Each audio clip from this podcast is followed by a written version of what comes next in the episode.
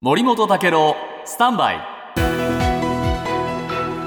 長官読み比べです、えー今日東京新聞の一面ですけれどもマイナンバーカードのトラブルが相次いで発覚する中カードを返納する人が増えているという記事なんですね。えーで SNS ではですね返納運動というのがね盛り上がっちゃってるんだそうです。でこれね、今あの、6月18日時点での交付枚数っていうのは9233万枚で、人口に対する交付率は73%なんですが、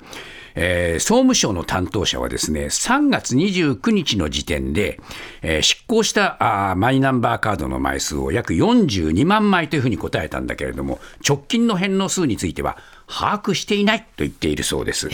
で返納は住民票のある自治体で受け付けて、えー規定の書類に住所や氏名や返納理由などを記入してカードとともに提出するんですが、返納しても改めて取得することもできるんだそうです。で産経新聞によるとですねやっぱり患者の、えーこのお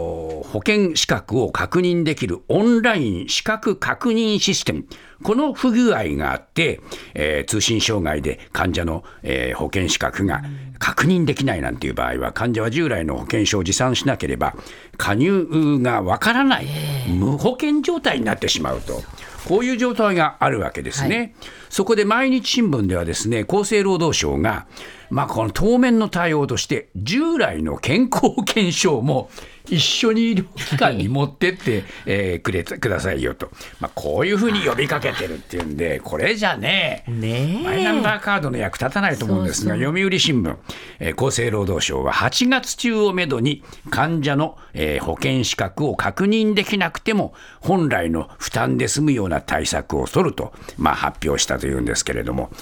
まあそんなことをやっていてもね返納の数が増えるばっかりでどうするんでしょう？